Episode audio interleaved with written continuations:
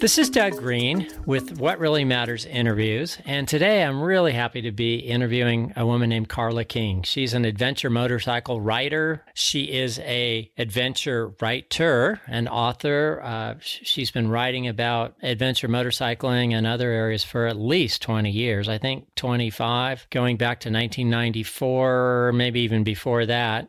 Uh, she speaks to the adventure travel industry. She's an expert on that. There's so many things about her. And so, Carla, thanks for joining us.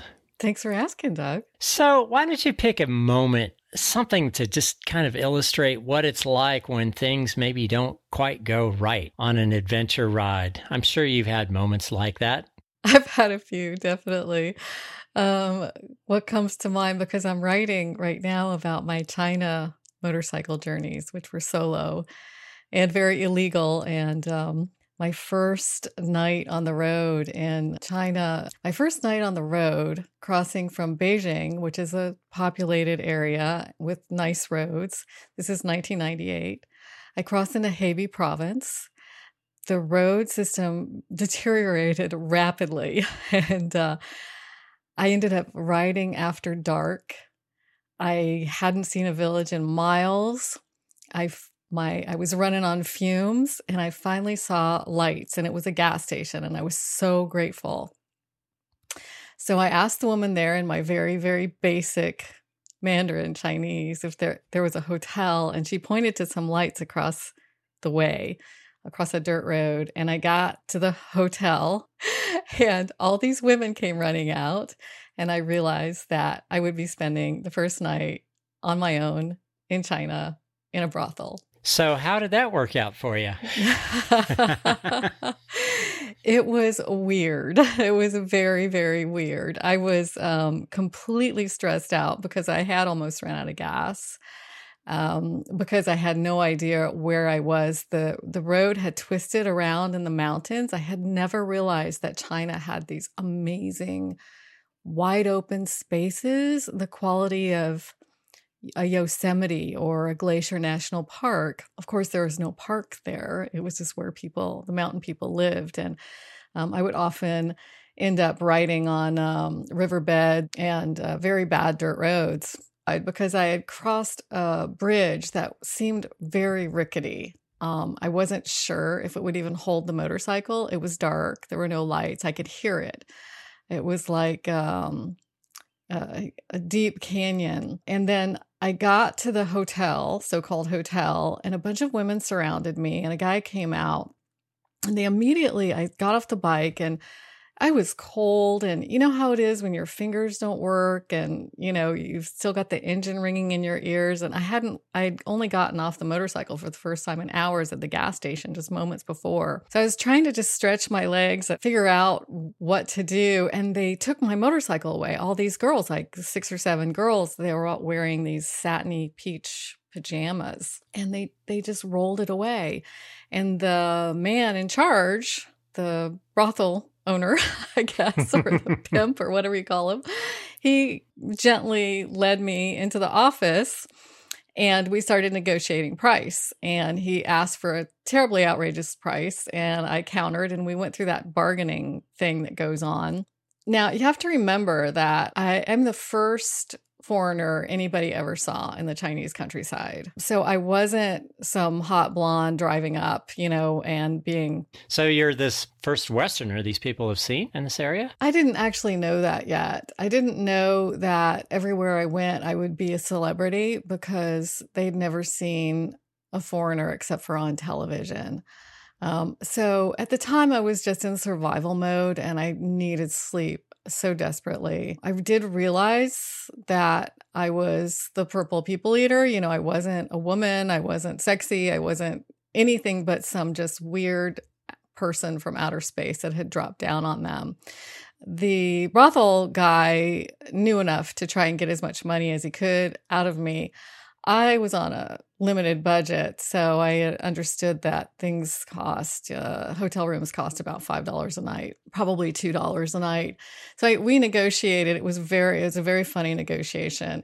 And the girls all took me to the room, and pretty soon their day started. Um, a truck rolled up right where my motorcycle was two the two drivers fell out holding empty bottles of White Lightning. Um, I realized then that I should never be riding after dark. they were my only companions on the road because at the time, private cars weren't allowed, right? So my only companions on the road in 1998 were these blue supply trucks, government vehicles, and taxis, and little 125cc ag bikes. So um, luckily, my Luckily, my motorcycle was out of the way, and then I just stood at the window and watched more truck drivers come, fall out of the cabs, the girls catching them and taking them somewhere, and uh, just rinse and repeat uh, for hours. And I did get get some good sleep there, though. It's actually a beautiful place. I found out in the morning. So you came away from it okay? yeah, I you know I don't know what to say about that. It's it's a complicated thing. Bro- you know, brothels are everywhere in the world. Sex workers. It was weird that I encountered one the first night on the road. Uh, kind of weird and kind of not in retrospect, uh, because the only travelers in China at that time were the truck drivers. Right. Hmm. So there were later, I stayed in what's called luguans, which I had expected to find that first night. And Luguans were dormitories pretty much, and they had maybe 10, 20 beds uh, for the men's area and just a small room for women. And I usually had the women's, I always had the women's area to myself. And it was just very rustic and very, um, a lot of very basic accommodations, usually without showers. So I spent a week at a time without showering, which you know, if you've done any camping, it didn't bother me that much. So, how did you get into motorcycling? Well, when I was 15 years old, I lived in North Carolina with my family, and uh, my sister had a horse. I had uh, no escape vehicle, and I knew I had helped my dad work on all the vehicles that we had the cars, the tractors, the riding lawnmowers. And I saw his old motorcycle in the garage, and I said, I want to ride that. And he said, You can ride it if you can fix it.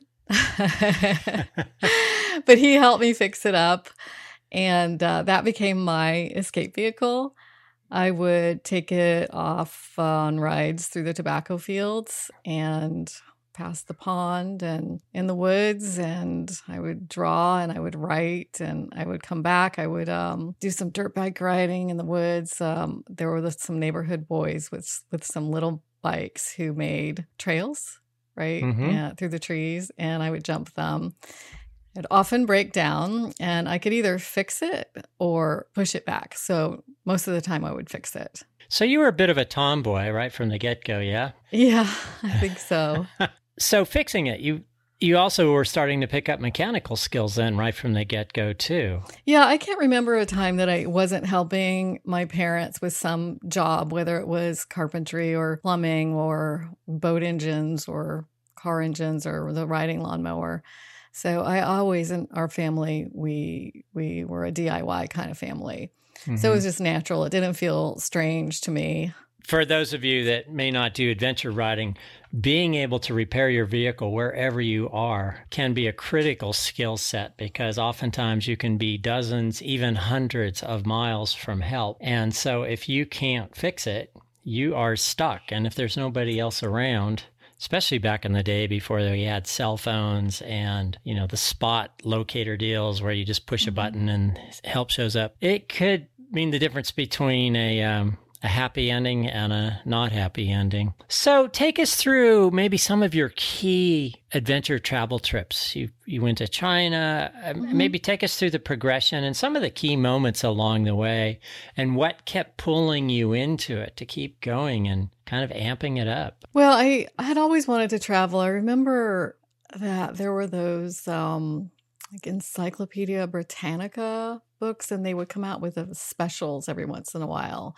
And one was places, and there were pictures of cities all over the world. And for some reason, I just gravitated towards San Francisco, the skyline, the Golden Gate Bridge. It was weird that I ended up living there. Uh, starting at 16 years old. It was just bizarre uh, because my dad worked for IBM and we moved to the Bay Area. And I always wrote I always had a journal. I always thought I oh, got fixated on France. I actually think that it was from a seventh grade French teacher in North Carolina. I just thought she was the epitome of cool. You know, she had this flippy do hair and she always wore really nice clothes and she wasn't dowdy like the other teachers. And I thought, wow, how exotic um, to learn French and go to France. So I got fixated on France and I kept making plans to go, but my girlfriends um, in high school and later would always just drop out because they had a new boyfriend or whatever. They spent their money on clothes. And um, so I worked in Silicon Valley as a technical writer for a long time. And at Hewlett Packard, um, they invited me to go to Lyon, France to work for six months on a technical writing project. And of course, I said yes. And hmm. that trip ended up to be about an 18 month trip, uh, living in several places in Europe. And I kept trying to write travel stories, but I was a technical writer and I kept getting rejection letters or no rejection letters at all. And so when I came home, I saw an ad for a travel writing conference in Corte Madera at Book Passage, which mm-hmm. is a mm-hmm. famous independent bookstore. And so I went to the Travel Writers Conference, and in the parking lot, I saw this guy on a BMW uh, adventure bike. And I went to talk to him, and his name is Allen Noren. And um, I told him that I rode motorcycles and I had just been to France and um, I had ridden a little there and we had a nice chat. And it turned out that he was there on behalf of O'Reilly and Associates, who were creating a publication on this new thing called the World Wide Web and the internet. Hmm. And so they were looking for travel writers who had technology skills to create real time dispatches from the road. Now, these weren't called blogs yet, right? Uh, this was uh, 1994. And so I said, "Hey, I'm I am so in."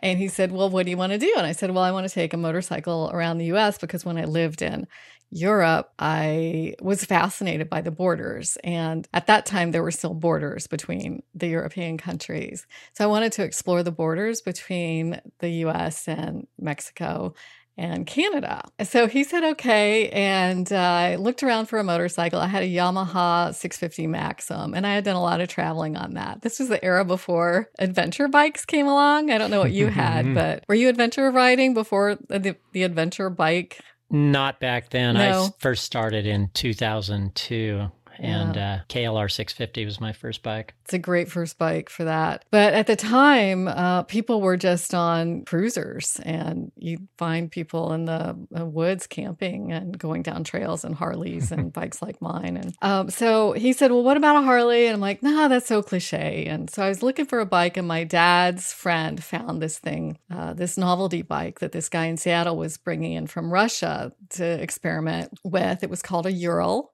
sidecar motorcycle The sidecar special.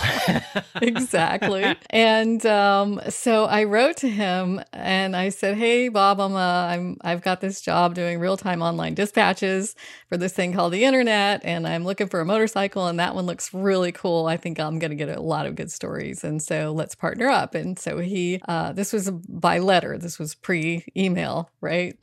And so he called me. He picked up the phone and he called and he goes, I think that's a great idea. I don't know if this company is going to fly, if these bikes will run well in the US because they go 40 miles an hour maximum in Siberia in the snow. And we don't know if they're going to go 50, 60 miles an hour on American highways in the heat, right? And that indeed did become a little bit of a problem. um, so he said, okay, well, we'll get you one of these bikes. Uh, well, before that, he's like, and it'll, it'll break down. It's just not ready for prime time. I go, well, that's okay. Cause I'm a pretty good mechanic. And he's like, really? Goes, okay, you test ride it. We'll give it to you. Uh, we'll support you around the US. If something breaks, we'll FedEx a part out. We'll fill the sidecar with uh, as many parts as we have, really, right? so I flew up there and I got it, and we did. I had half a the side of an engine in there. Um, not the side that actually blew, of course. it was based on a 38 BMW, you know, the Boxer twin engines that BMW uh, uses. Mm.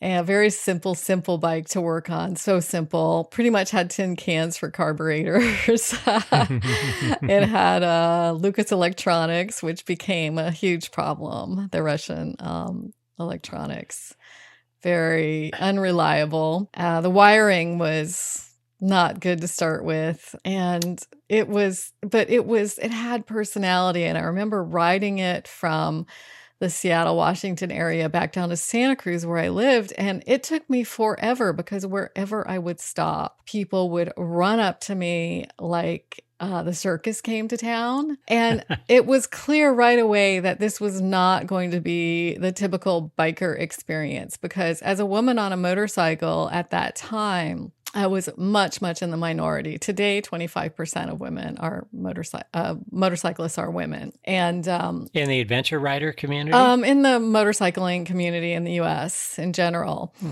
Uh, so, you know, a quarter of the people you're likely to see on motorcycles today are, are women. Um, that wasn't the case then. Whenever I would ride before, um, kids would smash their faces up against the windows and wave at me. People would stare at me. Uh, at gas stations, people couldn't figure out whether to talk to me or not. You know, those were the days of black leather jackets. Um, it was pre textile industry. Mm-hmm. You know, there wasn't the high vis stuff that we have now. So no matter if I was a biker person or not, um, I look like a biker. So it, mm. it looked a little scary. I looked a little intimidating. But on this thing, I was just like, people would ask um, to if they could put their kid in the sidecar. I'd had old ladies come up to me and just giggle and laugh. And uh, later, we called this uh, became a UDL, the Ural Delay Factor, UDF. you can't get anywhere fast. So that was your first sort of real adventure. That was you... my first adventure uh, motorcycling trip that I wrote about. That I had a professional affiliation with a company, was an ambassador, and was doing stories for. But I had ridden uh, my Yamaha to up to Portland. I hadn't done long term trips, really long, uh, just up and down the U.S West Coast, really, and done a lot of camping, motorcycle camping. And when you were in Europe, were you mm-hmm. riding there? I was, but I was only doing local rides. I, I lived in Holland for a while and um, I just rode around Holland and France and Germany. So the Ural trip was really what sort of kicked it into the next gear. Right, right. Yeah, I had done some bicycle travel um, before that. I actually went to France and then I bicycled through West Africa. okay. And that was in 92 and 93. So, why don't we take a little side journey on that? Because actually, I would think that bicycling through West Africa would be even more challenging than taking a motorcycle. You can't cover the distance, you as right. distance as you can on a motorcycle. You can't bring the luxury gear. Not that you bring right. a lot on a motorcycle, but on a bicycle. This is the thing. So I lived in, like I told, said before, I lived in France and I, I just loved France. I love France. And I then I went back to the south of France and I found a place in Nice. I had made a lot of money contracting and technical writing in Silicon Valley. So I, I, had enough money to live maybe for a year if I didn't spend a lot. So I bicycled all around the south near Nice in the Alps Maritimes. And um, it's just gorgeous there. And you eat so well. And when you're in France on a bicycle, people love you. Um, I improved my French a lot, which was important because in West Africa, they speak French. Uh, that's the you know expat language, the language that they use because every hundred miles the, the language changes a lot. And I wanted to go there to do some more tech writing and to bicycle. And as a jump off for my trip to West Africa, I was really attracted to West Africa because I wanted to go to a place that that was completely different than any place that I had traveled to before. That was not Caucasian, that was not Christian, you know, that was just if I just took myself and my friends in Europe and switched it around, you know black west african muslims you know every every anything different i just craved i was so curious about other cultures uh, for such a long time. And I had met some West Africans when I lived in France before, and they were such joyful people and so happy. And I had floated the idea. I met I met a few uh, West African vendors in the streets of Nice, and I asked them what their country was like. I said I wanted to go, and they were like, "Oh, you're going to have such a good time. Everybody's so friendly. Um, I'll introduce you to my family." And it's true. When I got there, it was unbelievably friendly. I did have my share of adventures there, uh, misadventures there, but to go back to the difference between motorcycling in America and bicycling through West Africa, I was pitching stories to adventure magazines, like Outside Magazine, and they would say, Oh, I love that idea for a story about motorcycling through the US. And I would say, But I bicycled by myself for four months through West Africa. I got malaria. My brother joined me. He got thrown in a West African jail. Um, you know, I almost starved to death on the salt flats, whatever. And they're they're just like, well, yeah, that sounds interesting, but let's hear more about the motorcycle trip through America. And I'm thinking, what is wrong with these people? I mean, what is more difficult than a solo woman riding a bicycle through Africa versus a motorcycle through America? But it's just what caught people's imaginations then. What did you learn on that trip riding solo through West Africa? What were some of your biggest um, takeaways on that because you do get life lessons when you're on the road. They come at you fast and furious sometimes. Oh, yeah, they really do. Um, and the big lesson I learned is that I went seeking difference, and what I found was similarities. So, expand on that. Well, everybody loves their children. Everybody wants a safe place to live. They want security. They want work. They are interested, for the most part, in um, strangers. They want to help strangers. Mm-hmm. Uh, I did learn that the poorer people are, the more likely they are to help you, to offer aid.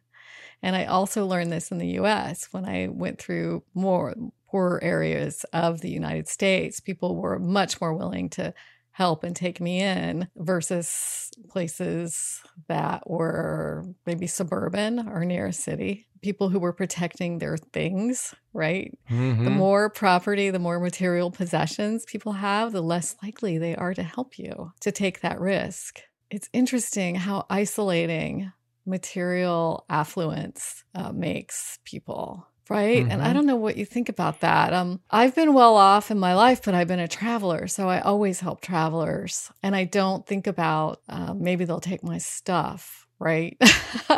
I remember when I first my first adventure ride was through um, the Golden Triangle area along the mm-hmm. Burma or Myanmar Thailand border, and we went to these really remote villages. Like people looked at us. I was with this woman from Germany with flaming red hair and blue eyes and we wow. show up on our red and yellow motorcycles 125cc knockoffs of small dirt bikes in the states and it's true we would show up in these villages and first they would just look at us like what are you doing here there was an, a push to teach english throughout the countryside there because the thai saw that as a potential tourism source down the road. So they wanted to start sort of preparing that. And invariably, there would be some young woman from Bangkok or Chiang Mai that took on that job because they probably saw more opportunity than they get in the city. So we would show up. We'd ask if there mm-hmm. was a guest house. Of course, there wasn't. That's such a thing in these little villages. But we would meet the person who spoke English that was teaching English. And I figured out if I just offered to teach an English class the next morning, we were golden. The village opened up to us. They would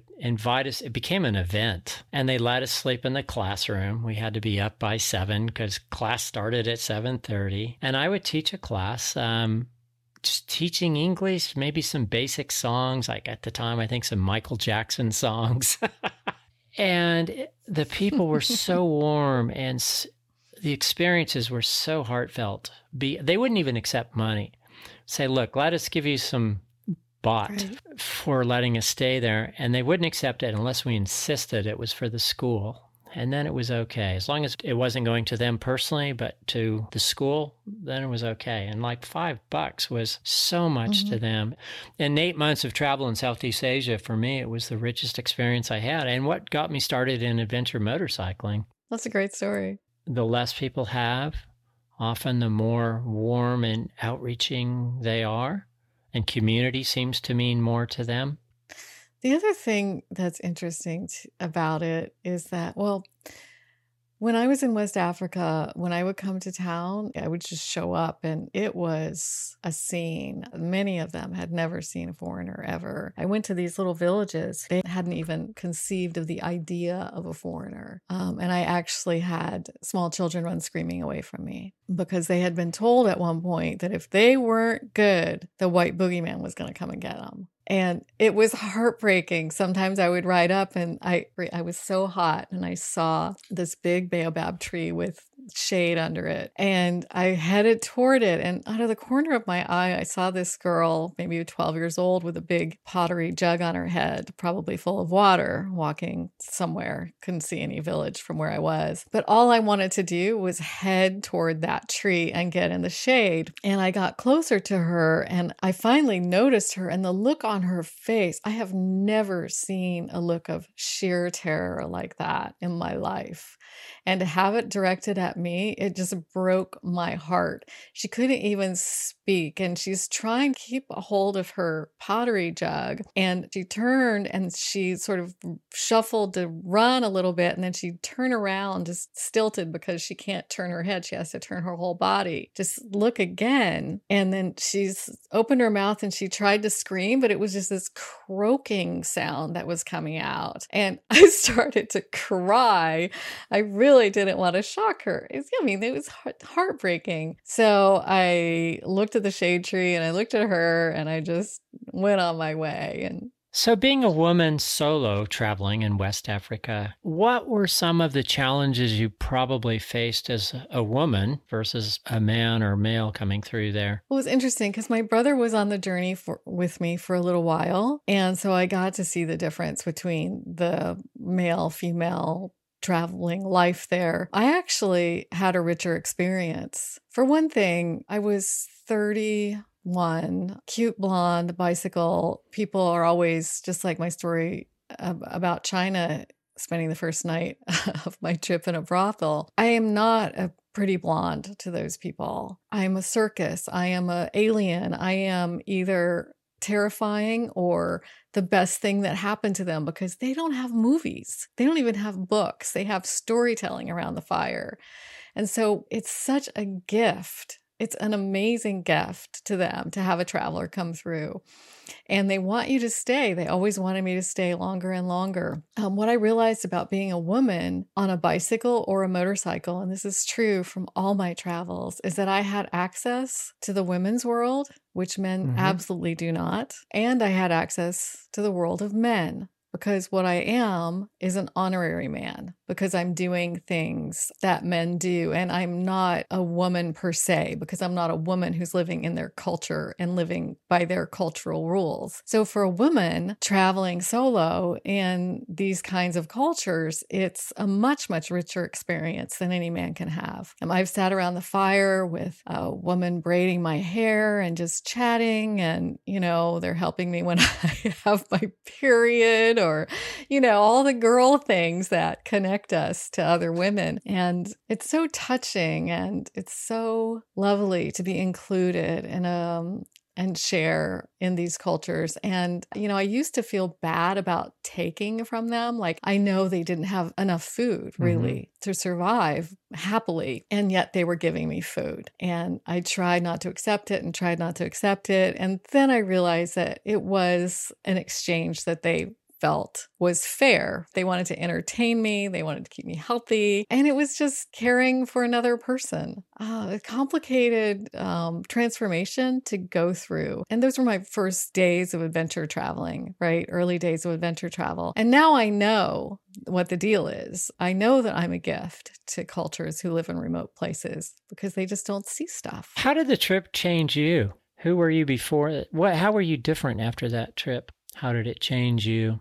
I think it might have just affirmed what I expected. Well, I had mentioned that I realized that people are the same, right? And I didn't know that before I traveled. I thought that going to an, an opposite culture, Black West Africa, you know, that they would do or be something different than me, right? And I was curious about it and fascinated about it. And it's true. I learned from speaking French and living in France that people express themselves differently. They talk about different things than Americans do right? Even the language, knowing another language fluently does make you realize that different cultures put different emphasis on activities and feelings, right? They have more ways to express a certain feeling than another. And it's so interesting. So I thought, okay, Black West Africa, they're Muslim, they're they're going to be different. And then when I realized everybody was the same, a part of me, interestingly, felt a little bit let down. You weren't so special after all. right? I was looking for some sort of sensational adventure of people with completely different system of living than me.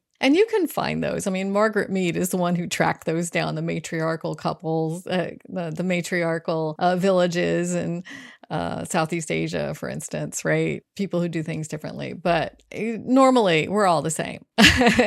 so, how did it make me different? Did it make me braver? Maybe. Did it make me more compassionate? I think it made me more compassionate person, less judgmental. I don't think I was very judgmental in the first place. Um, I grew up in a kind of a judgmental place where, um, in in rural North Carolina, where sometimes my friends were suddenly not allowed to speak to me because my family didn't go to church, right? And that was hard as a, a preteen especially and a teenager, those moments. You sound like you've always been pretty self reliant. So I'm guessing that you may have just deepened your skill set on that level, but that was already there. Well, I think the experience of being of a different culture in North Carolina, my father's family is from rural North Carolina. My mother's family is from Boston and Seattle, uh, more affluent, more northern and Pacific Northwest culture, and not church going. And so being an outsider as growing up taught me to be alone. Not that I was happy about it all the time. Being an outsider as a child in North Carolina did teach me self sufficiency taught me to be alone. I did have some friends, but as I said, sometimes they weren't allowed to speak to me all of a sudden. And that usually blew over. Uh, so I, and my family being self sufficient, and my parents bought a farmhouse in that area and we rebuilt it. Uh, and then also rebuilt vehicles. So the self-reliant side, I've noticed in my own world, I've been more of a in recreation, sort of a soloist. I've always gone for the sports where, uh, you know, I, am not into baseball, football, basketball, or hockey or any of the team sports. It's like I had an experience as a kid that pushed me away from team sports actually. It was in little league when i was a kid and i ended up getting into track and field and then later cross country ski racing and whitewater kayaking and mountain biking trail running adventure motorcycling you know all these sort of solo endeavors. Did you have an experience that pushed you away from group stuff or it sounds like it's more of just kind of innate to who you are and that you just followed that line that current so to speak through your life well, I was very good at sports, but you know, we lived kind of far away from school, and I, ha- I would have to get a ride to these um, events, so I couldn't. I couldn't go. So that was one problem. And I always have been a reader and a writer and an artist. And so I did spend a lot of time doing that. Later, when I grew up and I worked for technology companies, I would always play softball and participate in that group. You were doing team stuff and all of that too. Yeah, a little bit, but not really. And I was running teams as well in Silicon Valley. And uh, I'm pretty good at being a, an organizer and a leader in uh, a project. So you you did the West Africa thing, maybe, and then you also did the um, Ural around America. Yeah, that was the American Borders blog, and I I wrote a book about it uh, using the blog as a starting point, and that was published in 2004. Okay, so what was your next big adventure? Well, my next big adventure was in 2008, and um, it stemmed from my American Borders blog. This group of expats in Beijing had a motorcycle gang called the Chang Gang, Jiang Gang, and the Chang Jiang is the Chinese cousin of the Ural sidecar motorcycle. And in 19 early 90s, this group of expats who were heads of American companies based in Beijing were seeing China change a lot. And they would ride out into the countryside and they were seeing the villages deteriorating changing, people leaving the villages illegally for the cities. And they were like, wow, I wish we could document this and tell people about it, but they got to work, right? So this guy, Rick Dunnigan, I got an email from him and he said, Why don't you come to China and do an American Borders type of series of dispatches from with our Chang Chang motorcycle? And I was like, What? I remember being in high school when Nixon was president and he had just opened relations with China. And China was pretty close to us all the whole time that I was growing up. We we'd never heard a peep about China, right? So it was mysterious and it I had never been a travel des- destination. It just wasn't possible really correct? I mean, you could go on special envoys and take the bus tour, right? I think some of the first people to get in there were actually mountaineers like Galen Rowell and Ned Gillette and Dick Dorworth when they just went in and skied some peak. I think it was called Muztagh Ata. Really? Yeah, they did um, some beautiful work for National Geographic, but they had to get the blessing of the Chinese Mountaineering Association. You know, National Geographic jumped on it because they couldn't get anybody else in. And all of a sudden, these rickety band of mountaineers, like, well, we're going in. like, great, bring us a story. Wow. But, you know, that was about it. Mm-hmm. So you get this.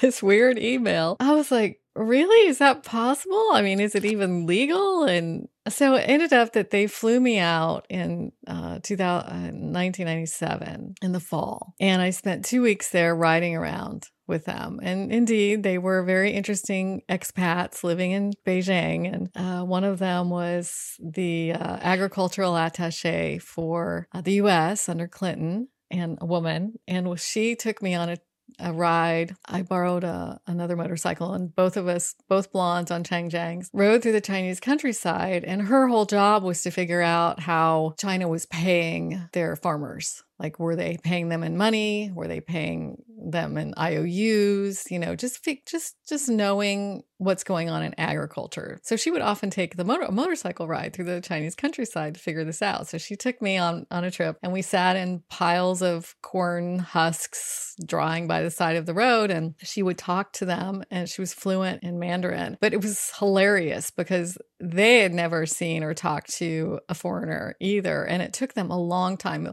Well, maybe about about 15 minutes of us just sitting, helping them shuck the corn and take the kernels out and spread them on the road. And and then she would kept talking to them in Mandarin. And she was a farm girl, I think from Michigan or Minnesota. And they would warm up and talk to her about the situation. And we did this, we did this one day, and it was just so cool. And I had dreams of her going with me, of course, because she was fluent and cool and everything. And so I said yes. And they said, okay, we'll arrange it um, for spring of 98. And it turned out that Teresa couldn't go with me because it turned out to be a very illegal trip. And of course, the embassy wouldn't sanction her going with me, which was good anyway, because the whole thing for me is about going solo. 10 years later, I did go on a trip with her and another woman, sort of an, as an epilogue to the China Road trip. So I came back, prepped for the trip, and took off, I think it was April of 1998. And the group had gotten a bike for me. It had black license plates instead of blue license plates, which meant that I could cross provincial borders. And that was important because, uh, I mean, imagine if you lived in California and couldn't go to Nevada because you had a California license plate. That's how China was at that time. Wow. Yeah, no freedom to travel between provinces. Oh, so that was an important factor. I didn't have the government sanctions to go. I didn't have a Chinese driver's license, but my friends had created this stack of official looking paperwork with chops or those uh, Chinese stamps on it, very official looking stamps everywhere, and sent those along with me and just crossed my fingers and hope for the best. And well, uh, let's see. After the brothel and after a few more uh, fun moments, I crossed into Inner Mongolia, and that was my first internal border. So I crossed into Inner Mongolia, and there was a border there, and uh, it was a very official looking border, like you used to see between France and Germany, for instance, with the toll booth. It was on the middle of nowhere, too. It was a paved road, and the border guards watched me coming. There was nobody else in sight for miles. and I took mm. off my mm. helmet and they all gathered around. There were five of them and they just started laughing. They were astounded and I didn't know what to say to them. They kept asking me questions and all I could say was where I had just come from and where I was going. So I kept repeating where I was come from, Beijing and Datong, that I was going to Baotou. And they just thought that was the funniest thing ever. So I took out my wallet and tried to give them money and they thought that was even more funny. And they opened the gate and let me through. And then they started yelling at me and I stopped again and they had forgotten to give me a ticket to prove that I had crossed into Inner Mongolia. so finally I had a, one official piece of paper. But that's what happened most of the time. I did get pulled over uh, randomly. Like I said, there were only the blue trucks and the government vehicles and a few taxis on the road and some little motorcycles that the farmers used. And sometimes the police would just have a roadblock. And all I would do is take off my helmet. And I had really long hair, blonde, and it was in a braid. And I'd take off my helmet and they'd look at me and it was just, and their eyes would go wide. In fact, one time, this cop, he just put one hand over his eyes and he pointed in the direction I was going with the other hand. like, I don't see you. Keep going. So it wasn't a problem. I had asked Teresa, the agricultural attache, and you know, what would happen? Like, worst case scenario, would I be put in jail and tortured, or would I be, you know, what would happen? And she goes, Oh, they would send you back to Beijing and they might keep the motorcycle. And so I asked Jim Bryant, who's still a friend, and like, okay, do you care about this motorcycle? And he's like, no, it's like worth $1,500. It's actually, the license plate is probably worth $2,500. So how did that trip go for you? You did a uh, you did dispatches from there? I did do dispatches again. Yeah, O'Reilly and Associates wasn't doing that project anymore, so I just did them on my own and actually did it with a friend who had a verbum.com early multimedia publisher and I had been working with them for quite a while in Multimedia Gulch in San Francisco. And so they helped me out. I had an editor, I had somebody doing the HTML for me and posting the dispatches and I had a digital camera. It was one of the first ones and it was terrible resolution. But I did take pictures with that, but I also brought my Canon SLR and I took better pictures with that. And God, I've just got this huge stack of photographs that I still need to sort through from 1998 and digitize. But the trip went, it was a very lonely trip. Like in Southeast Asia, I imagine that you were meeting other foreigners, other Westerners, and hanging out with them sometimes on the road in a hostel or a guest house. There were no other foreigners for me to hang out with. So I had four months of being completely alone, except for one place, and that was in Western China, not far from the Tibetan border, called the Le- Labrang Monastery, which is a monastery of the Yellow Hat sect of Tibet. And there were foreigners there. And uh, for the first time on the road, I had coffee, I had banana pancake. It was quite uh, the pilgrimage spot, not only a pilgrimage spot, a real pilgrimage spot for uh, Buddhists. In fact, when I was was coming around the mountain to to go to the monastery, I was shocked to see three people lying in the road, right in the middle of the road. And I put on the brakes really fast and they got up and they took a few more steps and then fell to the middle of the road again.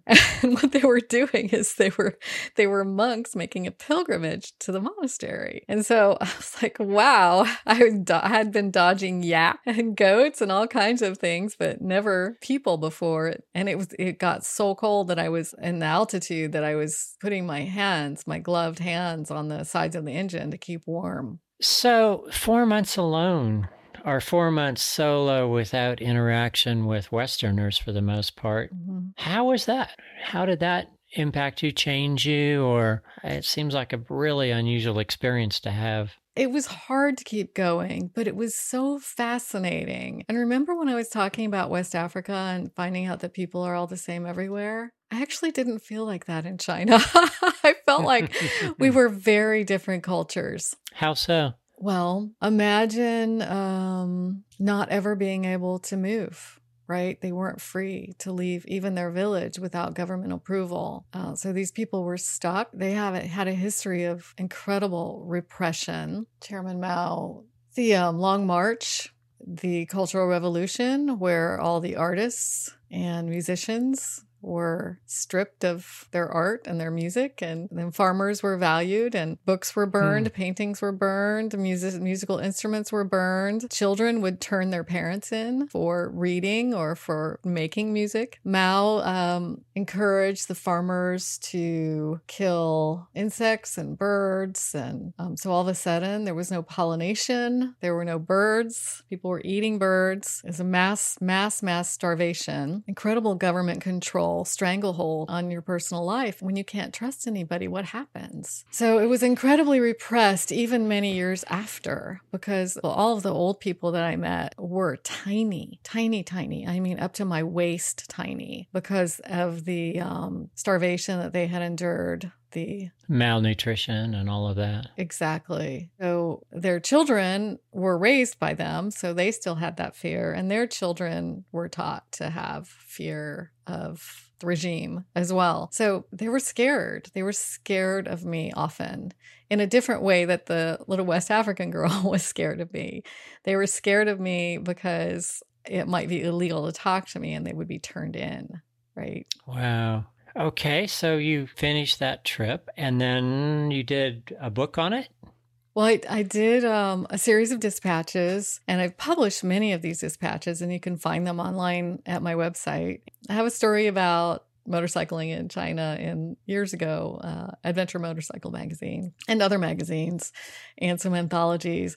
But I'm still working on the book and it's very difficult because it's a memoir. It's not just a travel book. I do have the travel book about my travels through China, but the emotional journey and the things that were really happening to me and culturally, uh, like my boyfriend was breaking up with me because I traveled too much you know so there was mm-hmm. that going on. So do i include that? It's, it's, not of interest to a lot of the motorcycle crowd but it is of interest to people who read memoirs right Mm-hmm. Um, so trying to weave that internal story and that difficulty in my head and in my life, the contrast between living this very modern and kind of crazy life in San Francisco, you know, early Burning Man and all that, versus being in a, a truly medieval environment, you know, people pulling plows with their bodies, not even having a buffalo or you know it was a it's a huge yeah. contrast and the social questions um,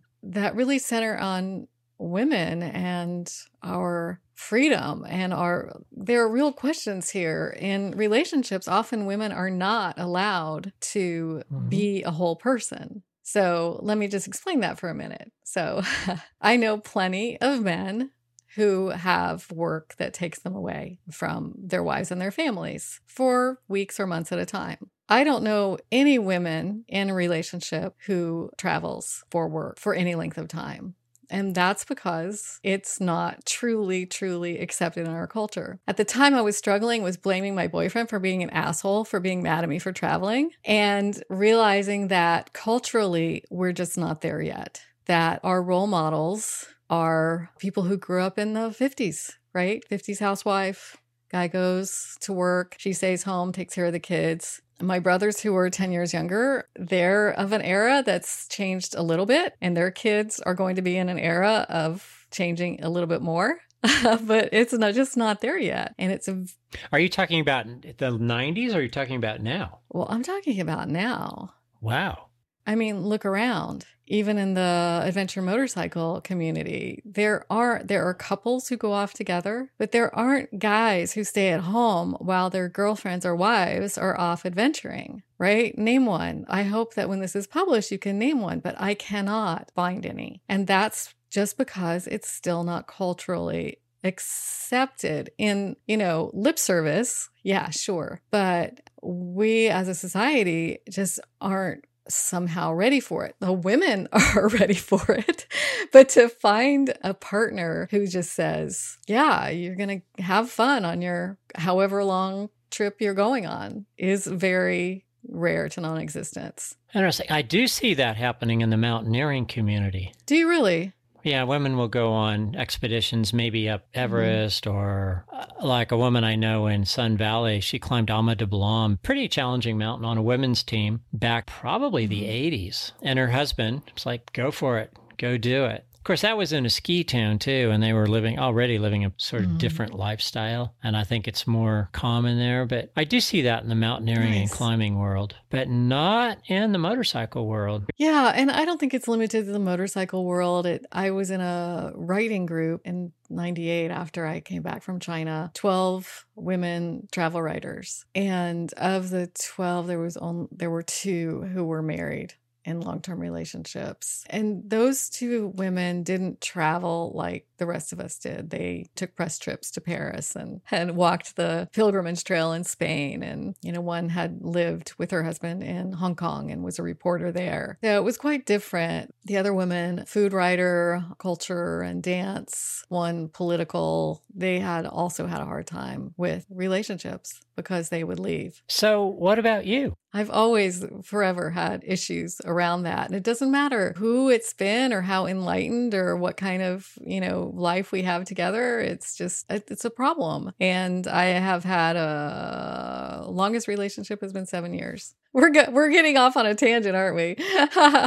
I actually find this a really intriguing piece. It's not where I expected us to go. I guess it's in my in front of mind right now because I'm writing about it in the memoir, and my writing partner is a writing coach for memoirists. And I love the motorcycling community, but I want this to be a bigger book. I want it to reach people who don't motorcycle in the way that American Borders never reached because I didn't go very deeply into why why should it be that people are surprised to see a woman riding a motorcycle. In a perfect world, it would be like, "Oh yeah, it's cool you're riding a motorcycle." You know, it doesn't matter. Uh, gender doesn't matter, but gender does matter. You know, people are saying, "Oh, you're so brave, but aren't you aren't you scared? Or don't you want to get married and have kids and things like that?" It's like, "Well, those are the wrong questions." It's intriguing. I actually got pulled into adventure motorcycle riding from a woman from Germany. And then my favorite riding compadre was another woman from Canada. She was just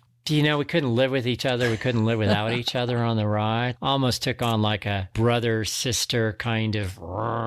but God, we loved riding together. And uh, she died from cancer, unfortunately. It was really sad. I'm sorry. Ah, yeah. I miss her a lot. So I am used to seeing and writing with female writers quite a bit of the time. I would say 80% of the time, if I wasn't going solo, I was probably writing with a woman. But anyway, let's move to writing. Well, that's what I'm doing. Is this this is this is all leading to the writing because you know all of this stuff is in my head, and you know I'm writing about China, and I've got my journals, and I'm remembering being angry and confused and really putting my feelings down on the page and making others feel what I feel. That is a hard thing to do. And we've all read books where the writers have connected with you and inspired you and made you feel things that you didn't know, made you think about things that you didn't think about before. Um, the two obvious examples are, of course, for me, uh, Cheryl Strayed's Wild and Elizabeth Gilbert's Eat, Pray, Love. So it's a definitely a journey, and you definitely need a lot of help on this journey. I mean, a lot of people write down their stories and just put them out, and that's okay. But when you have an editor and a writing group and uh, people giving you feedback, the story becomes much richer, and your experiences become much more universal right? We were talking about this in our writing group, right? Yeah. So should mention that writing group is uh, I started a virtual travel writers group a few weeks ago after it was clear that we were going to be shut down for a while. Yeah, this is part of the pandemic. Sheltering in place, yes. And uh, so I'm like, well, wow. Um, you know, herding travel writers is like herding kittens, right? They're all over the place all the time. So now we're forced to just sit down and write, write about our journeys. what else is there to do? Correct. Well, mm-hmm. you can mm-hmm. start a podcast.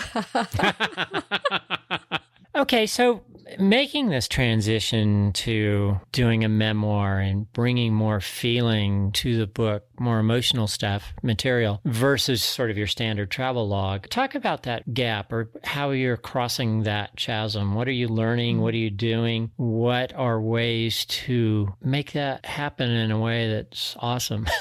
Yeah, this is a hard question. And that's why you go to writers' conferences and take classes and have editors. And for travel, I can speak to travel writing. And I've done a little short story writing. But uh, for travel writing, in they call it in media res, right? In the action is very important. And working backwards from there is difficult because what you're working with is verb tenses, right? You're working mm-hmm. with present, past, past simple, past tenses. So you have to set a structure. So I've chosen in China Road to write the journey in present tense. That's the plot. You know, you're moving the plot along. You're riding or getting stuck and you're mm-hmm. you're riding along and here's the road and here's the village and here's what I'm eating and here's how I'm breaking down and how the people are dragging me to the village and how they're, you know, helping me fix the motorcycle and how I'm getting a lesson in Chinese cooking from the mechanic's wife and and I'm having the 2-year-old baby in my lap not understanding a word that they're saying and I'm riding and then there's what's going on in my head what is you know i haven't seen a village in miles. I uh, where am i going to find a place to hook to the internet so i can tell my family i'm okay things that i'm afraid of? Am i doing something really stupid? Shouldn't i be back in san francisco going to burning man instead? Is that enough excitement for me? Why isn't that enough excitement for me? Um, and why is my boyfriend mad at me? And you know it's just not fair and all of that. And then that's the past tense. And then you've got the other past tense, the deeper past tense is things that happened. So things that we had done and I had done, right? Not things that I did, but things that I had done. So that's the third verb tense. And so as a writer, it's very important to keep those separate so that you can convey to the reader. And the reader doesn't even know you're doing this. They just know they're just with you they're not saying, oh, she just switched to past tense, so she's thinking about this. But as a writer, you write in scenes. And so we were talking about this in the travel writing group the other day. This is why I like this writing tool called Scrivener because it allows you to create chapters and scenes within those chapters. And so you can mark your scene. Scene 1, you know, I haven't seen I haven't seen a village in miles. I'm freezing. I see a light and it's a gas station present tense, that's a scene. The woman comes out and tells me about the hotel. That's the scene. And then uh, another scene is what's happening in my head. Why is my boyfriend breaking up with me? Maybe I should have been scared, like my parents said, or, you know, whatever. My trip in Indonesia wasn't like this. It was so much more friendly and I wasn't scared at all. And, you know, all those. And so that's another scene. So you, the, this is what we call helmet time in the motorcycling world, right? So that's another scene. And then there's still another scene. So within your head, still, you have a sub theme of thinking about things that happened last year when I was at Burning Man. I don't know, I'm just pulling things out of my head that aren't real, but I don't know, something that you had done there that kind of relates to what's happening here or something that happened on another trip and that's a third scene. So all of that uh, you can see it's like a, this layer cake this mille-feuille pastry that enriches the story. You've got the plot the present tense moving you along in the country and also moving you in your thoughts to a ultimate change in how you are because there's no story worth telling unless it changes you. That's what editors and book publishers always ask. How did that change you? How did the character change? And you know, you have to have this foreshadowing, correct? So it's not a job for to pick up and succeed at immediately. It takes a lot of practice and, and discipline. And I actually have a lot of fun writing. Some people do you? Like, oh my God, I have to write, you know, I have to write this down. But I don't know about you, but I just get re lost in China and I, and then I remember things. And then when I get input from my editor, the woman, uh, Linda Joy Myers, who's the memoir coach, she's like, Carla, you ran out of road and there's a riverbed and you're just tootling along the riverbed looking for the road to start again? What what are you thinking? And i'm thinking well what am i thinking? I'm thinking the road's going to start somewhere. She's like but i am totally scared. Weren't you even scared you know why or if you're scared and like nervous about where the road is coming or, or not you know let us know. And if you're not scared tell me why you're not scared because this to somebody who doesn't travel very much although i need to know why you're not scared. So then i have to sit down and think why am i not scared because I know the road is going to start again, because I know that some blue truck will come trundling along and give me a clue, because I know that China's not that remote and somebody's always going to pass by. And so, anyway, I always knew that somebody would come along eventually. And I did have enough supplies because I had things to eat in the sidecar and all that. And I certainly wasn't scared of wild animals because there are no animals left in China. They've eaten them all, or they've killed everything. It's just astounding to be in a place, in a wild place, and hear hardly any birds. But I didn't know then that I would later get stuck in a place where there actually weren't any people. And, and China did have those wide open places that were dangerous to be in because nobody was coming by. So, coming back to the writing, bringing that feeling those experiences on a rich way to a memoir, what are some of the lessons you're learning? What are some of the things you need to do internally to bring those up and describe them in a way that brings that emotional connection to the reader? To intrigue the reader and to bring the emotional connection to the reader, you have to be very, very honest. And it's, that's very, very hard because you have to tell the truth about yourself and your feelings. And I learned during my American Borders trip, I had done some writing before. You know, you never get any feedback. I had done a little magazine writing, and pre internet, there was maybe a letter to the editor that said, Oh, that was a really great story. But blogging, you get immediate feedback right? Mm-hmm. People go, wow, that's so cool. Or that you get no comments on your blog post at all, right?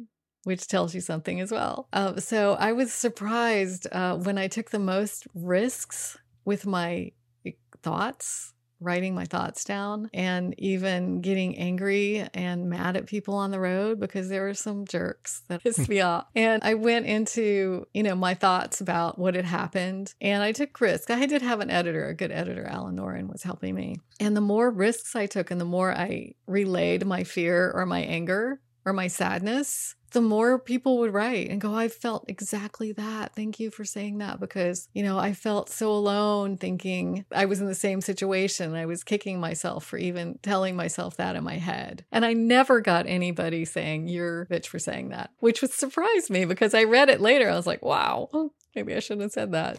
Where are you going from here? So you're working on the the memoir. Yeah.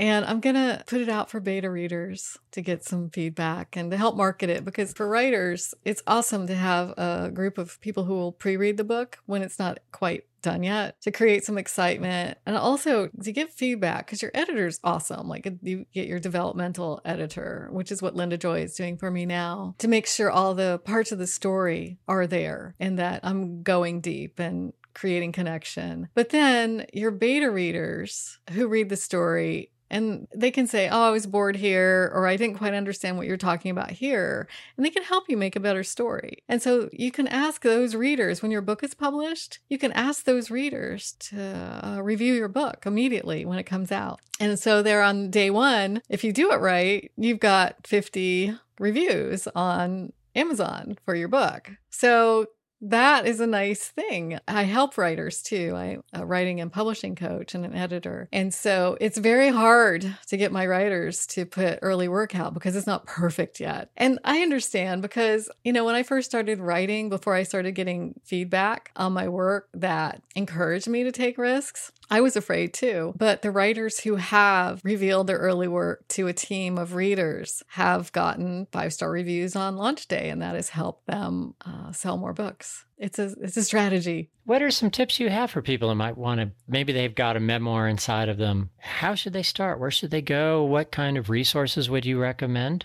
Before they publish, so I have a whole series. I'm uh, releasing my fifth edition of the Self Publishing Bootcamp Guide for Independent Authors this month. Over the years, it's like fifth edition. Oh my gosh. So self publishing is always an option. But what I would do is I would take my best story, that story where you're sitting around the campfire and talking to people uh, about your travels and the crazy stuff that happens, I would take that best story and publish that. Like on a blog or in a magazine? I would try to publish it in an anthology. There are a lot of people who create anthologies. There's a Traveler's Tales series of anthologies. There are people within the motorcycle industry, uh, adventure motorcyclists who create anthologies. Uh, there's also blogging platforms like Wattpad, which is actually more for young adult, but they're a growing platform. Actually, they're the biggest reading platform on the web. And they've been reaching out to different kinds of writers for a long time. Nonfiction writers, memoir writers, travel writers haven't been high on their list, but it's a great repository to point people to. So at this point, if you go to my webpage, carlaking.com, and you sign up for my mailing list, I have an autoresponder. This is get my free book, Stories from Elsewhere, on Kindle right now.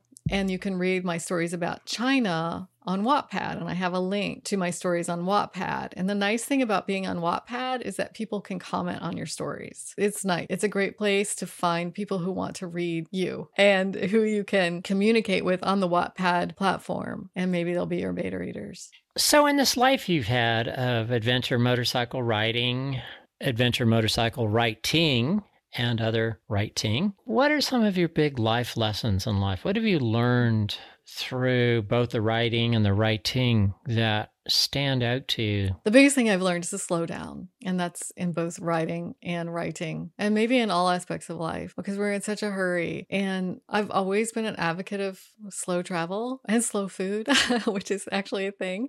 I think it's okay if you want to, if you have a bucket list and you want to go from Alaska to Ushuaia, you know, and that's your goal and that'll make you happy, that's fine. But when people do that, they need to realize that they're giving up the opportunity to delve deep into a culture or a place. So I do know a guy who is going to Ushuaia, but he decided that if he never gets there, it's okay because he's learned, you know, when he stops in a place and he makes a connection with a village or a person or a family or just nature, you know, it's just so many beautiful places in nature nature. Or he meets another traveler and that traveler wants to go to this off the beaten path place and they go together and they have a personal connection. Those are the things you don't say no to without really missing out. Those are the opportunities for enriching your life and going deeper. And I think that's true for every aspect of your life. Don't you think? Yeah, I was actually thinking about my the memoir I'm working on now, the motorcycle trip from Mexico to Canada, the Continental Divide mm-hmm. ride. I took over two months to do it.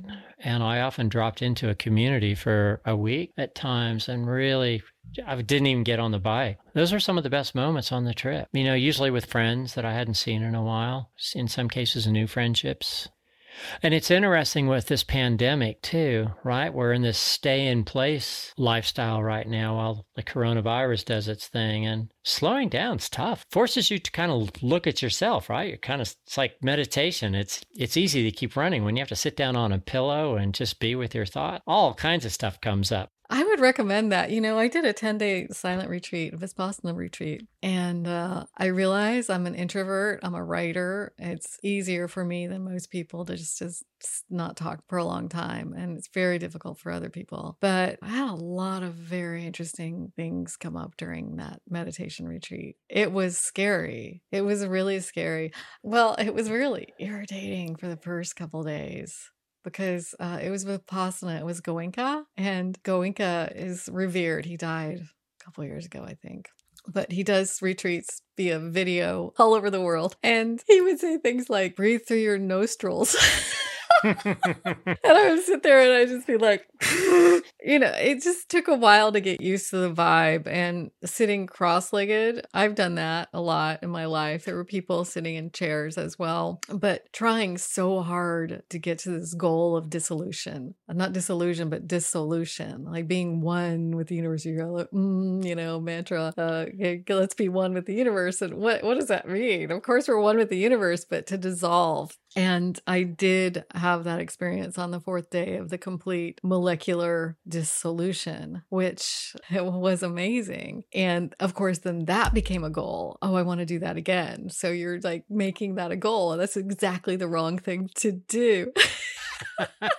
but uh, there was this really interesting incident, and it the value of being okay with being alone. I think this illustrates it because once lunch would happen, everybody would go and get lunch. It was a buffet, and there were people who really weren't obeying the uh, silence thing. They were making hand signals to each other, which is communicating. And the whole deal is not to communicate. So I learned to right away at lunchtime. I would go to the lake. It was snowing. It was up in Yosemite area. I would go to the lake and I would sit for a little while just breathe and look at the lake and enjoy walking around it. And I sat down on a log and uh, these two coyotes came within a foot of me to come drink at the lake as if I wasn't there at all. I mean, think about that. I I was invisible to them. I completely felt invisible to them. And I'm convinced that I was invisible to them because I had dissolved and I was really, I really belonged there. And then from that, I was thinking, we belong everywhere. And this is why, and I have been criticized for this, and I will be again, but I'll say it. I don't believe in borders. I don't there, think there should be borders. I mean, animals don't have borders. I mean, we're putting up fences and killing animals because they can't get through to an environment that sustains them. Environmental refugees, there are more environmental refugees in the world than there are any other kind of refugees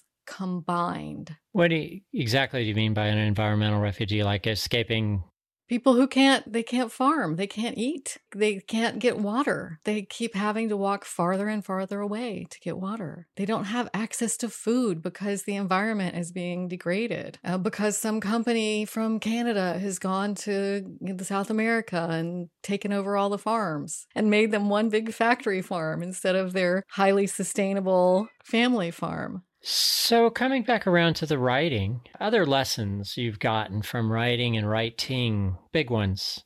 The lessons are the same. I think uh, the more personal you get, the more you reveal yourself honestly, the more truth that you tell, the more connection you make. This is an era of the selfie, looking good and trying to impress people with where you are and what you're wearing and you know here i am with my friends at this club and you know it's debilitating to young people. We've heard that a lot because they don't realize that this is not real right? This is a filtered existence which i think it's so important to write the truth and not to say hey that i had this great trip through china. It was awesome.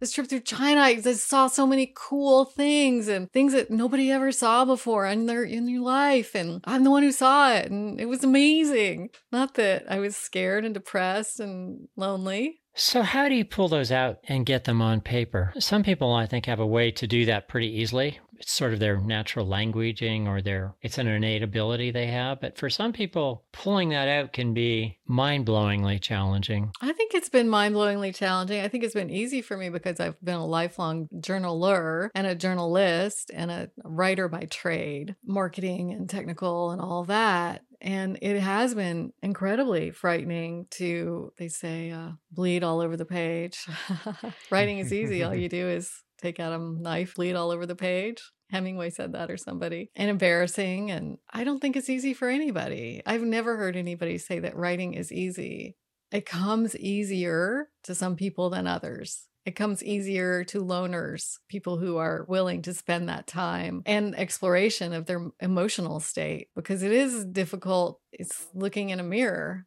You take the makeup off, take off the filter. So, Carla, boundaries in writing. A lot of people, at least this is something I've experienced in life is sometimes when there's boundaries, it actually makes it easier to go in deeper. And I've heard this from other people too. By setting some boundaries, it gives you focus but what's your experience with boundaries in writing? Think boundaries in personal relationships have, you know, are good too. Like once you say something, you can never unsay it. And it just comes to mind because we were talking about that before. And kids need boundaries. I have lots of nieces and nephews, and I've witnessed them with their friends. And my family put boundaries around their kids. And I could see that they were happier and less confused than kids that didn't have boundaries.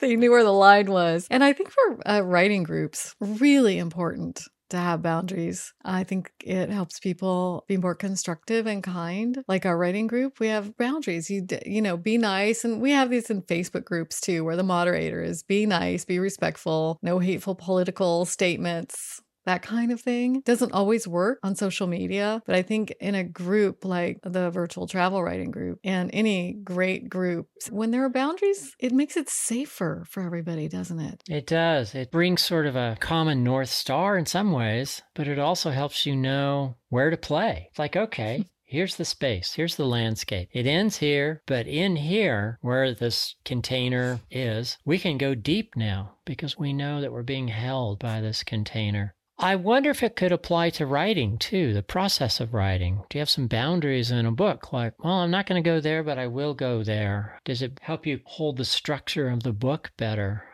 Oh, absolutely. I mean, that's the difference between a memoir and an autobiography, the story of your life versus a moment in your life. Like Ted Simon right now is writing his autobiography. He's publishing a chapter to his list a week. I think he committed to doing that. And so that's his autobiography. But his other book have been memoirs. So you have to contain it. And then, like, I'm writing China Road right now. So, is it going to be a travel story where I go, la di da, here I am on this travel, the great travel story? It's amazing. Everything's great. And, you know, here's what it looks like to be in China. So, if I were going to write that kind of book, and I have been writing those kinds of stories with the boundary of relaying what it's like to be a woman alone on an unreliable motorcycle in China illegally. And that doesn't go deep into my mental state or the state of my relationships or the, the state of my fears. It tells you how what it would be like. And so that's a boundary. And sometimes, you know, when you're writing for an anthology, you have the boundary of 3,000 words. you got to pack a lot into those words. And that's the hardest to do is when you have fewer words and to make an impact. And that's almost where your most powerful writing can come out because you have to pare everything down to its essence and forget about those flowery big words that you in love with. They say in writing, kill your darlings. The sentences and the words and the paragraphs you're most in love with is just kill them because they're only interesting to you. Ah, so I remember when I wrote my book From Grief to Grace, my first draft was 135,000 words. And it covered both the Grand Canyon trip and the Continental Divide ride. And mm-hmm. so the first decision was all right, there's two books here. So let's cut off the CDR and that'll be book number two. So by setting that boundary, and then I'd still had 70,000 words. And it's like, I've got to get this down to 35 or 40. And, you know, 10, 12, 14 drafts later, it was there. Really? What did it end up being? I think it's around 40,000. That's a good read. I mean, memoirs usually around 80, I think 60 to 80 or even even longer, many memoirs. But boundaries can be bad. Uh, you've heard people though pushing the boundaries like Aaron Hunter pushes the boundaries of speed, right? Land speed record. and those are good boundaries to push, right? Physical boundaries. Well, as far as breaking rules, right? First learn the rules and then go break them. Right. I learned this when I went to France and I went to the Picasso Museum in the fourth arrondissement in Paris. And you enter the museum and you're in his early days. And his paintings look exactly like everybody else's paintings. They're realism. It's a tall building, it's four stories tall. And as you go up the stairs, you can see him creating his own style and breaking the rules. And by the mm-hmm. fourth story, you know, he's got two faces in one face, and you can see it side sideways and flat at the same time. And it's just incredible. Now, a beginner can't do that. He, you could see him following the rules and figuring out what rules to break. And that, I mean, an experienced artist in any medium is just a pleasure to follow mm-hmm. through their mm-hmm. path. Like Wallace Stegner, for instance, our poet laureate, his books, he's an environmental writer, a novelist. Thinking of his book, one of my favorite books of all time, I was just thinking of Georgia O'Keeffe too. She started off, I think, doing realistic stuff and then just really went off on beautiful work she does. The boundaries I was speaking of before, like borders, which is why I don't like borders, is those are boundaries based on greed, keeping people out, usually.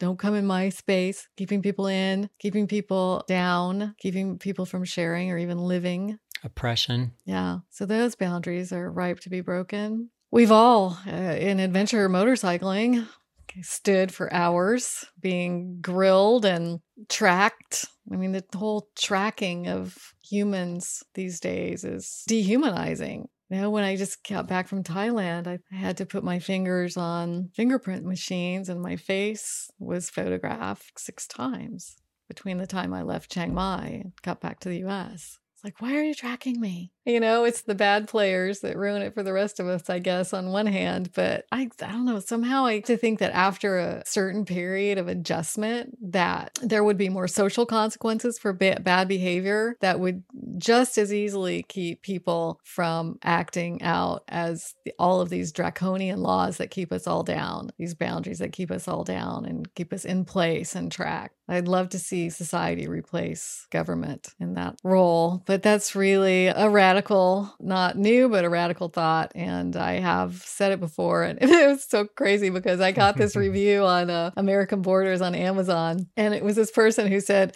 Well, I've never read this book, but I heard from my friend who read it that the author doesn't believe in boundaries. And so I'm giving this book a one star review. oh my gosh. Any other thoughts before we close this? Give us some information about your boot camp, your next book, where people can follow you. You can follow me at carlaking.com, and that also points to my self publishing site, Self Pub Bootcamp, and Destination Published. Destination Published is my brand for helping people on the publishing journey and sometimes the writing journey. I'm doing more and more editing for travel writers. That would be not copy editing, but some copy editing, but developmental editing, doing the kind of work that I'm talking about doing myself, right? Advising how to put people in your shoes. And then I have the travel writers group that I hope people will join. There's uh, both very, very skilled and very well published travel writers there and also beginning travel writers. I'll uh, put in my two cents on that. I I'm in that group. I really like it a lot. It's a rich um, international group of people that are helping each other out in great ways. Yeah, and the feedback is very gentle and kind. In fact, I think the feedback you get what you want when you write at the top, I want gentle feedback, or just rip this apart because I'm querying National Geographic magazine on this next week, right? so I, I do think the travel writing group is a very respectful and kind group to be in. And uh, yeah, my books are at carlaking.com. Well, I just took a position as business development director at the San Francisco Writers Conference. It's something that I've been doing a little bit of for the past 15 years. I've been teaching writing for the web and using self publishing services and all of that. And I've been bringing in technology sponsors for self publishing at a writers conference. And I have to say, a writers conference is, if you want to be a writer or if you are a writer, it's really important to choose one and go. I just slipped in to the writers conference in February before the shutdown shutdown happened. And so that was the 2000 San Francisco Writers Conference. And hopefully the 2021 one will be a physical event. But if it's not, we're ready for it to be a virtual event and take advantage of all the virtual events happening right now. And I'm maintaining a list of free virtual events for writers as well. And I'll put that on carlaking.com because I don't have that on there yet.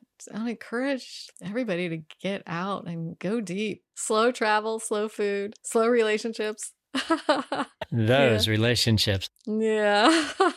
it's a tough time in the world. I think we're seeing a rubber band effect with gender equality and racial equality right now and environmental equality and opportunity equality. It's uh, all worth talking about and trying to practice. I do have three questions here from other people that I want to read, and then we'll close out. Uh, the first question is from a woman named Tammy. She says, What motorcycle skills are the most important to focus on? You know, it's so funny because I started as a kid, right? And I thought I was such a great motorcyclist. And then somebody suggested that I go take a beginner's dirt bike class. And I'm like, I've ridden dirt. And then I went, yeah, okay, fine, I'll do it. And got on the little, what I think it was a 100cc Honda of some sort. And I discovered I'd been doing everything wrong. I'm putting my weight on the wrong side when I'm going along a hill and all of that. I think dirt bike skills and taking a dirt bike class, no matter where you are in your experience level of motorcycling would be the number one thing that you could do because it's helped my road biking skills as well. It's really sharpened them. Um, so weight weight distribution is huge. And leaning is huge, and leaning is difficult. Learning to lean, it's scary because, well, of course, with dual sport bikes, you often have knobby tires and there's that slip point, so you can go too far. But if you have a road bike, you can often go uh, lean a lot farther than you think you can. Take a class on that too. Uh, I want to recommend what is it, Street Masters with Walt Fulton and his partner. It's a great class to take. California too, and I in Idaho, I believe, have advanced motorcycle skills classes that you can sign up for. That I don't know if they're sponsored by the state or what, but I remember I took one in Idaho and it might have saved my life. I took the advanced riding course, you know, learned to brake and learned about the patch, right? Always the patch. Oh, yeah. And vectors and all of that. And I was riding along at 70 miles an hour on Highway uh, 75 north of Ketchum, and I looked in my rearview mirror for just a second. And in that moment, an antelope jumped from the side of the road and landed right smack in front of me, and I hit it head on. there was a sharp pain in my left foot. I'm looking forward and I don't see anything, but the bike is lurching and wanting to drop to the left side. And all of that stuff I'd learned in that advanced course just sort of popped up to the top like, okay, keep going in a straight line. Don't do anything to fall off that vector that's wanting to go straight. Unfortunately, I had a clear patch of road in front of me. There's nothing I had to watch out for. The antelope had actually gotten caught up in the rear wheel of the bike and locked it up. So we were skidding. The antelope, the bike, and I were skidding down the road at 70 miles an hour. It came off the bike and the throttle had got stuck on high. So all of a sudden, new problem the bike starts taking off. And I'm like, okay, new problem. And brain's going, all right, do I turn the key off? No, if I do that, I won't have control of the handlebars. Do I pull in on the clutch? No, because the engine would just rev all the way up and maybe blow up. That would be a problem. And then it was like, kill switch, the kill switch. like, oh. So I hit it, you know, it shut down all the electronics and mm. I rolled to a stop, got off the bike, what was kind of left of it, and I felt myself go into shock. Anyway, that the long story short, that advanced motorcycle course really made a difference. Highly recommend it. Yeah, I, you know, India was my only accident. I hit a dog in India, and that's so far, fingers crossed, that's it. Wow. I have a story about that in my Stories from Elsewhere book. That's the free one on Amazon. Uh, next question is What's on your wish list of places to ride someday? You know, I, I went to Thailand in uh, November. It was my first trip to Southeast Asia, and I'm really dying to go back there. But I've never ridden in Australia and I'd love to ride in Australia. Um, have a few friends there, and I think I could pull it off. So I think that's it. And somebody asks, Crystal asks, I'm curious about the safety of riding in Africa. Well, I did uh, choose a bicycle to to ride in, uh, ride on. I it's a funny story. Uh, you know Chris Scott, right? The adventure motorcycle um, guy. He's actually uh, does bicycles and four by fours. He's famous in the adventure motorcycling world, and he still gives tours. He's based, I think, in Idaho now, but he's from the UK, and I think he takes people on dirt bike trips to Morocco and places like that. And he's written books on how to ride in remote places, four by fours and motorcycles. And I had queried him years years ago by mail about riding a bicycle versus a motorcycle through West Africa. And with him, I decided to ride a bicycle because what I learned from him and from others, and this was in 92, 93, is that gas was not readily available there. And I couldn't really go off the beaten path and I just wouldn't be able to do it. So that's why I took the bicycle. Now, I did get malaria there. And if my brother hadn't been there at the time, I could have died from it. He gave me the medication and got help from a missionary. but that was long ago. And I think there aren't the risks today that there were in the early 90s when I went because truly there was no internet. Well, everybody knew where I was because there was this pink girl, I won't even say white girl with white hair, uh, riding a bicycle and everybody knew where I was. I wouldn't have been hard to trace. Um, the dangers weren't from muggings or sexual attacks or anything like that. It was purely uh, maybe exhaustion or disease. Environmental. Yeah. And I think a lot of people ride through Africa now, ride motorcycles. I was just finished Jo Rust's book about her trip around Africa. That was pretty fun. There are a lot of tours now as well. But uh, I think in, during that trip, I saw a couple of Germans on motorcycles, and those are the only other foreigners I saw except for Peace Corps people. Okay, here's the last question. If you could put one big statement on a billboard for your advice to the world, what would it be? I think it would have to be slow down subtitle in every way slow down uh, because people would you know be speeding by in their cars and think it's a speed limit message slow down pay attention drop in internally right and externally with people like i said slow journeys take time with conversations so many conversations are one-sided hey, somebody wants to get the information out and that's what i appreciate about you doug is that you take that time to go what did you mean by that? You know, and asking questions during conversations and slowing it down and going deeper uh, with a new friend, an old friend, and especially in a relationship is so much more satisfying. Just like slow conversation over slow food. Carla, thank you so much for your time today and your insights. And uh, Doug, thank you. This is Doug Green with What Really Matters Interviews. And this has been a great interview with Carla King. You can see more about her at carlaking.com and other websites, which will be listed in the show notes. Take care.